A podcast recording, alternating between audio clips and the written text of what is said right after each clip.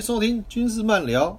刚才这首歌啊，听起来不太完整啊，不是啊，因为 不是我作业的疏失啊，是因为啊，这首歌啊叫做《革命青年歌》，然后呢，算是啊情报局的局歌，也算是啊情报学校的校歌。那因为网络上实在找不到，这单位太神秘了，对不对？那我也拿不到它完整的歌曲的 CD，对吧？因为他们也不会给我，对不对？所以呢，我知道上网去找啊，就找到了他们一个聚会的时候，忠义同志会啊，这个老情报员集会的时候啊，唱的歌的一段，让各位知道，这叫做革命青年歌，就是啊。情报局的局歌啊，今天是讲什么呢？我今天是讲一个啊，我们现代不讲以前了，现代一个情报人员的养成啊，是怎么养成的？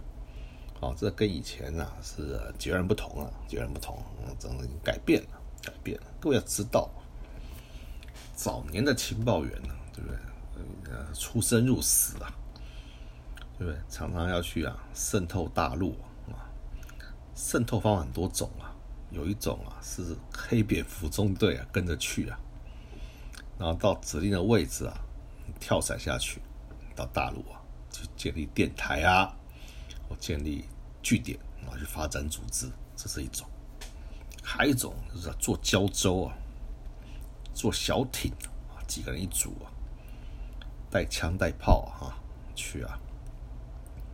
突击大陆，对，然后呢，突击大陆的海防啊、边防部队，然后啊，去拿夺取情报，这也是一种情报人员做的事，跟这个两栖征收部队又不一样，不一样，对，他是渗透进去啊，拿拿情报的，不然呢，就是乘着海军的军舰啊，直接啊，就是啊，采两栖登陆的方式啊，直接进到大陆去，直接渗透进去。然后啊，就是一样发展组织，建立啊据点、电台。再来就是到泰缅边境去啊，参加那边的游击队，我们那边的中立护国军，或者是光武部队，去那边啊当干部，去那边打游击。所以说，是那时候情报员折损折损率非常高，非常高。那那因为当时啊没有。因为是没有三通嘛，所以你不能以经商的名义啊，或者是学生的名义进去收收集情报，所以只能用这种方法进入大陆，只能用这种方法进入大陆，所以啊，造成啊我们的损失啊非常大。对于情报人员训练呢非常严格，就比照啊特种部队这样训练。第一个你要不怕死，对吧？不要命。对不对那如何让你不怕死啊，不要命呢？就是给予很丰厚的奖金跟赏金，对不对？出任务，对不对？达成任务，发金条啊什么的，就是让你啊，就是让你得到丰厚的报酬，然后呢，过着有今天啊没有明天的生活。很多情报人是这个样子，是这个样子。那往往进到大陆之后，因为大陆的社会是非常秩序是非常严密的，所以进去发展呢，其实并不容易，很容易就失势，很容易失势。那失事久了之后呢，那你这个人就不见了。那可是呢，那国家就编了一笔那个补偿金要给你，要发给你嘛，就是你失事的钱嘛，慰问金之类的。可很多人是在台湾呢，是孑然一身啊。单身一个人，所以这笔钱你发不出去，发不出去，因为他没有亲人，那怎么办呢？局里面啊就代为保管，你知道吗？就帮你保管。那久而久之呢，就变成一笔巨款，各位知道吗？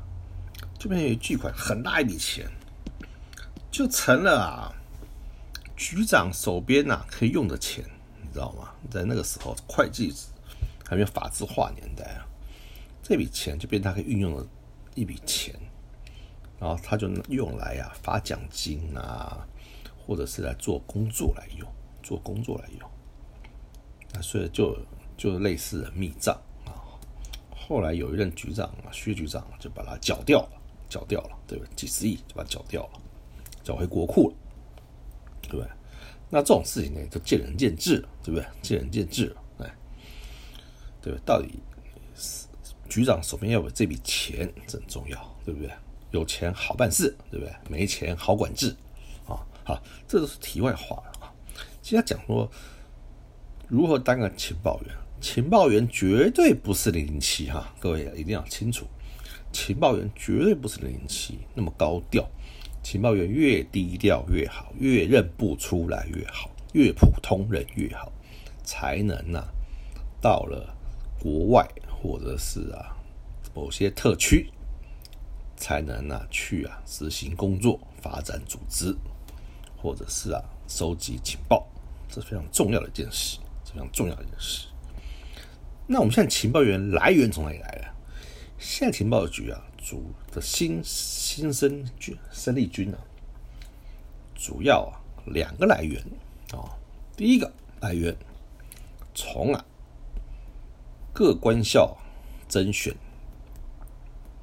各官校甄选，也就是从各个学校啊，每个学校啊甄选啊一到两位，啊有意从事情报活动的毕业生。啊，经过他们的查核、策划、考核之后啊，我们再看成绩怎么样。不错的话，哎，就最好要有比较好的外文能力，就可以直接啊，不经过抽签啊，就直接选拔到情报局来担任军官，担任他们的出关。这是第一个来源。第二个来源，我讲出关来源哈，之后。后后面哦，当了官之后转任的长官带来的安插人，是另外一回事。那以后有空再讲。第二个来源是情报局自己有一个情报学校，军校情报学校，它有个班队，也就是啊专业军官班、专军班。目前专军班啊是情报人员啊。最大的来源，以前叫做啊情干班、情报干部训练班，后来因为配合着国军啊的改制啊，干训班啊就转变成啊专业军官班啊专业军官班。那要去考来来考专业军官班，有什么限制条件呢？第一个。必须是大学毕业，国内外的大学毕业，这是最基本的条件。什么专科啊、高中都不行，以前还可以，现在都不行，一定要大学毕业以上，研究所硕士也 OK。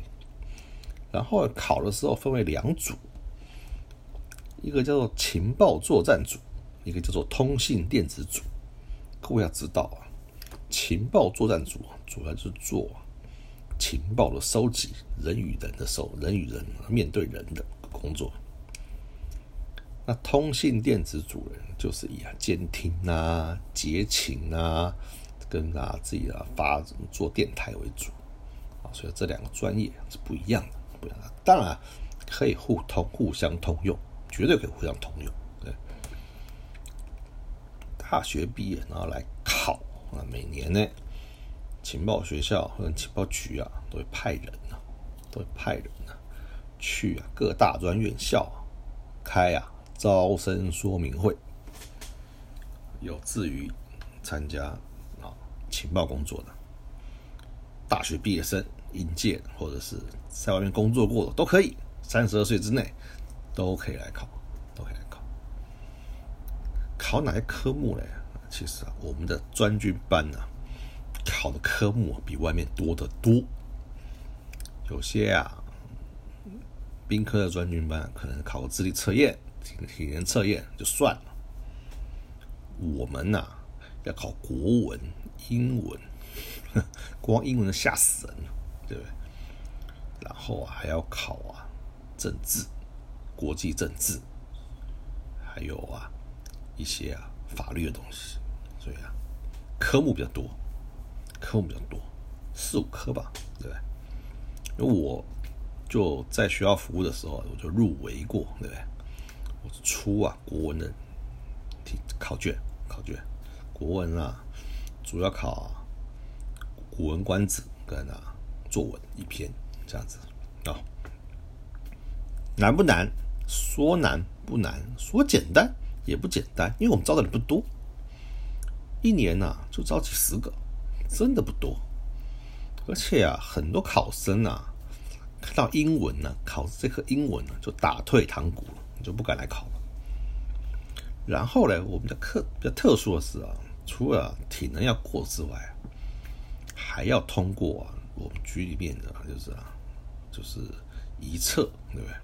中层一测。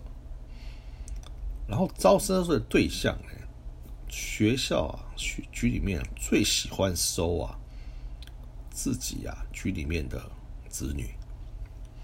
就是说啊，你爸爸是局里面的干部，那你的小孩啊，很欢迎啊，你来参加，来参加这样子，因为认为啊，这种这类型的人员啊，考核啊，绝对没有问题。所以啊，局里面很多啊，父子党、母子党、夫妻党多的不得了，对不对？好处啊是啊，知道彼此的工作；坏处啊就是啊，就不方便说了，对对？考试完录取之后，跟一般啊专军班比较不一样的地方，我们是啊受训一整年。大部分的大部分的专军班啊，别的别的兵科专军班啊，可能啊去新训中心录完舞之后啊，就没什么那个了，那大概就是上课了，那接着就下部队。我们的学生啊，非常辛苦，我觉得是所有专军班之里面啊最辛苦的一群。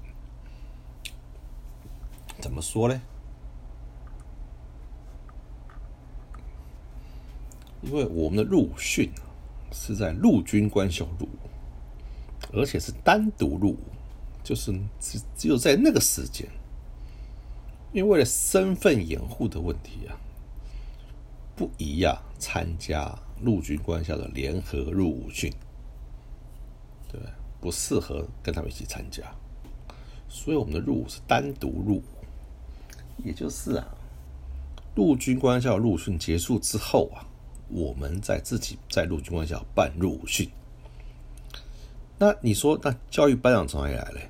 教育班长啊，就从上一期的学官们啊抽调回来当教育班长，然后教官就由陆军官校来支援，那我们学校来付这些教官钟点费，所以啊，很受欢迎，因为有钱拿，然后。这一些啊，教育班长啊，少尉教育班长啊，对自己的学妹啊是毫不客气、毫不留情的、操干打雕啊，然后骂的啊，真是狗血淋头啊，地上爬呀滚啊，真是跟我们当年的入伍训那是比起来是不遑多让啊，完全啊没有啊，现在啊什么爱的教育没有，因为他知道我们训练是情报员，不是一般的军官。以后啊是单独执行任务的，是要面对啊强大敌人的，所以啊特别的严苛，特别严苛，结果呀就会造成啊很多同学会啊入训就退学了，就退训，退训。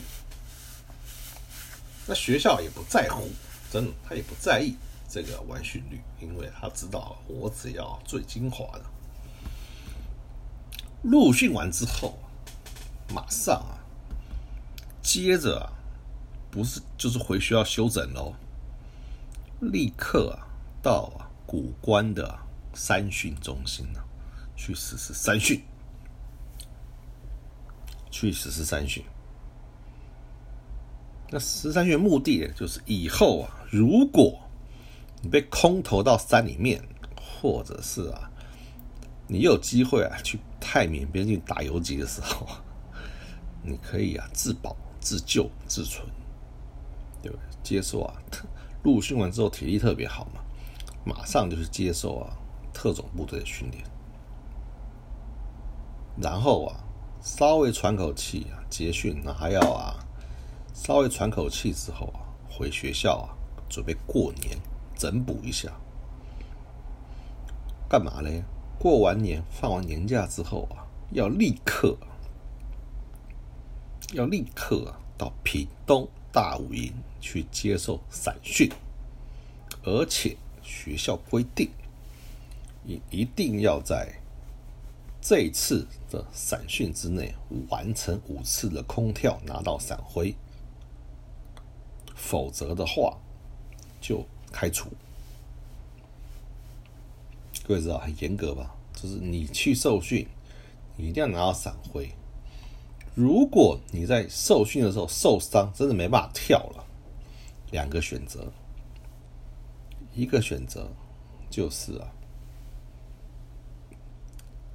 休学一年，明年回来跳伞，接着训练；再来就是开除退训。只有只有受伤才有这个权利哦。说你不敢跳、不愿跳、不合格，抱歉，通通都走人。通通都走人。这时候训期已经过一半，因为我们训期只有一年，非常紧凑，非常紧凑。所以完成五次空跳之后呢，因为情报人员要会跳伞，要会在野外生存，对不对？所以啊，因为谁知道你哪天啊会被空投到什么特区去，所以必须要完成啊基本散训。到最后完成这批散训的人们呢的同学了，就啊要去参加最后一个训练——海训。为什么？我们讲很清楚，前面讲过了。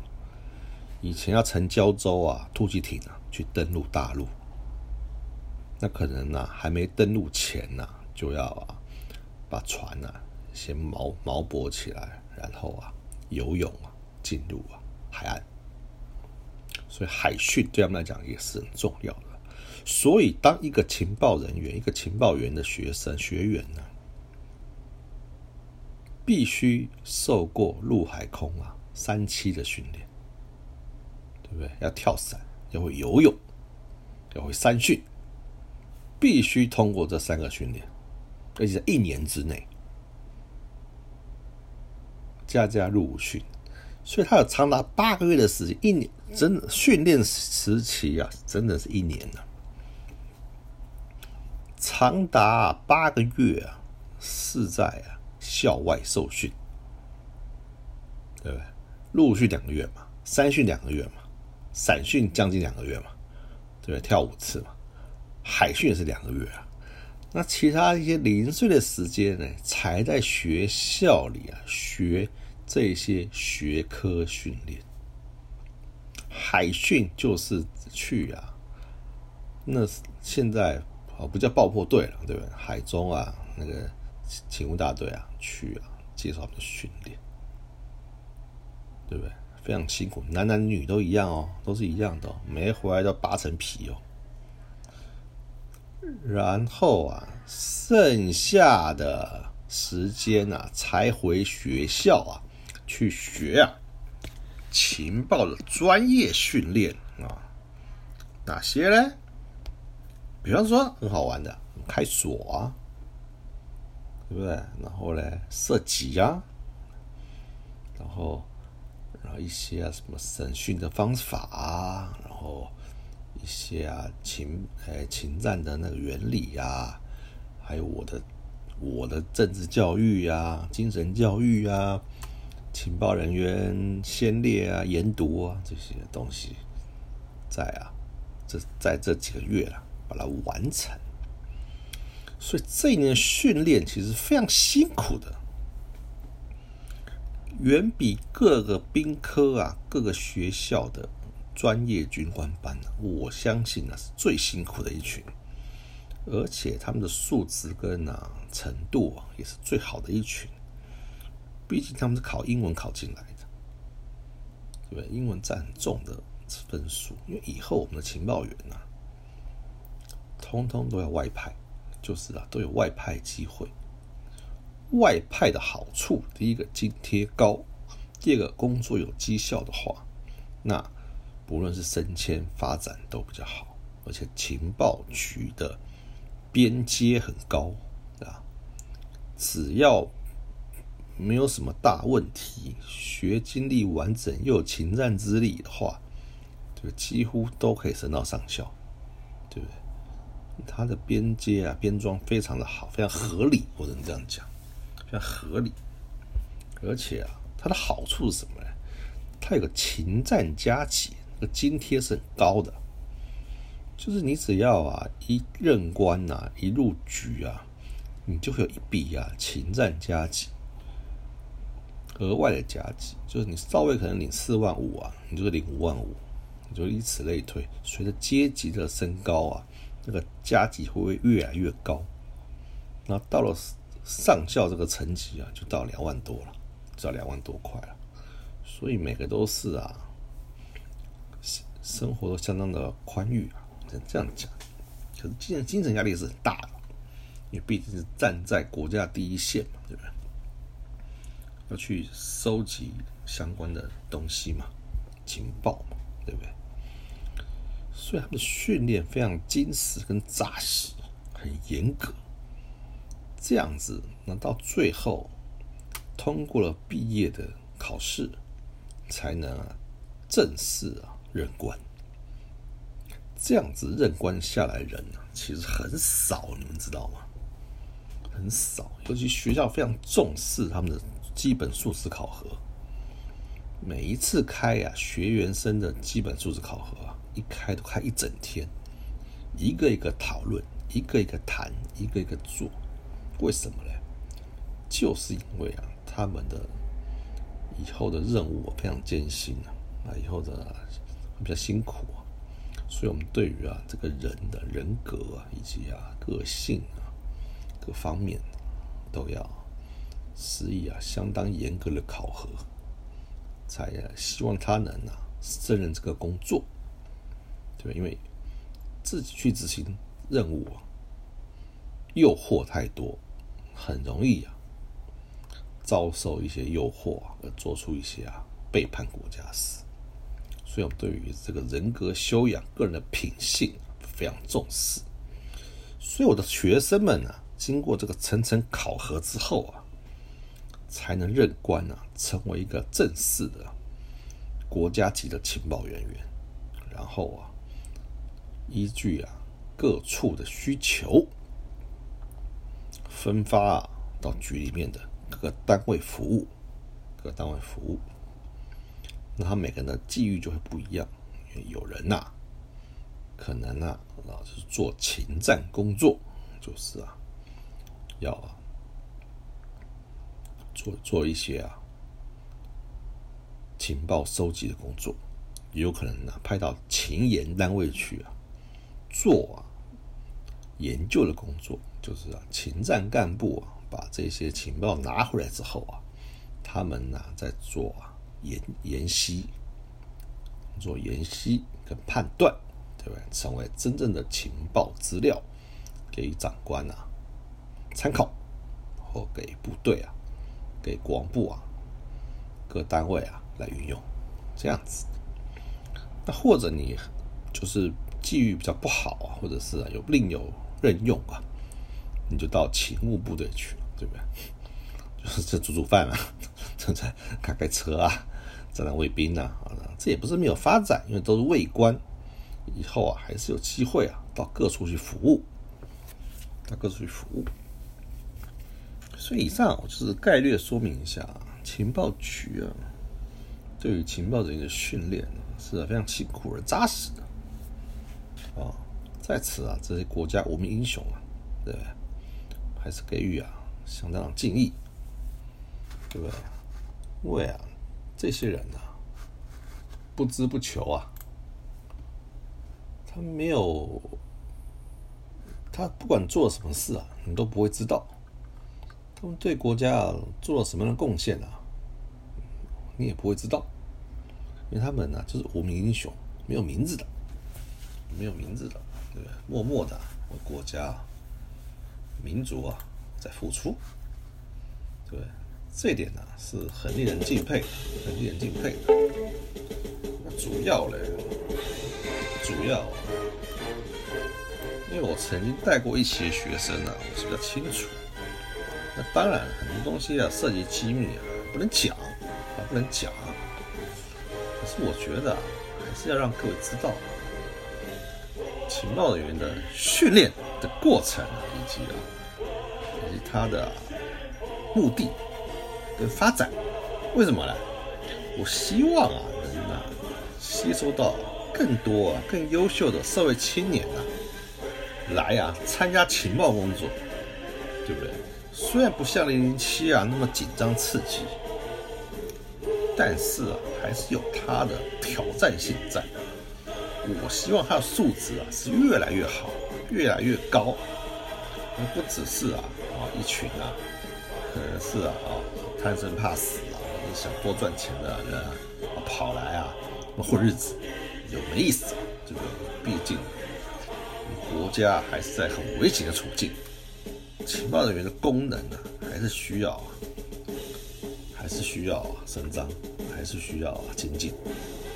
这就是我今天要讲的情报人员是如何培育而成。我听了，相信一定也是心有戚戚焉。因为忍忍受这种严格训练的年轻人啊，实在是啊很不简单。今天啊就讲到这里，我们啊下回啊。再聊，拜拜。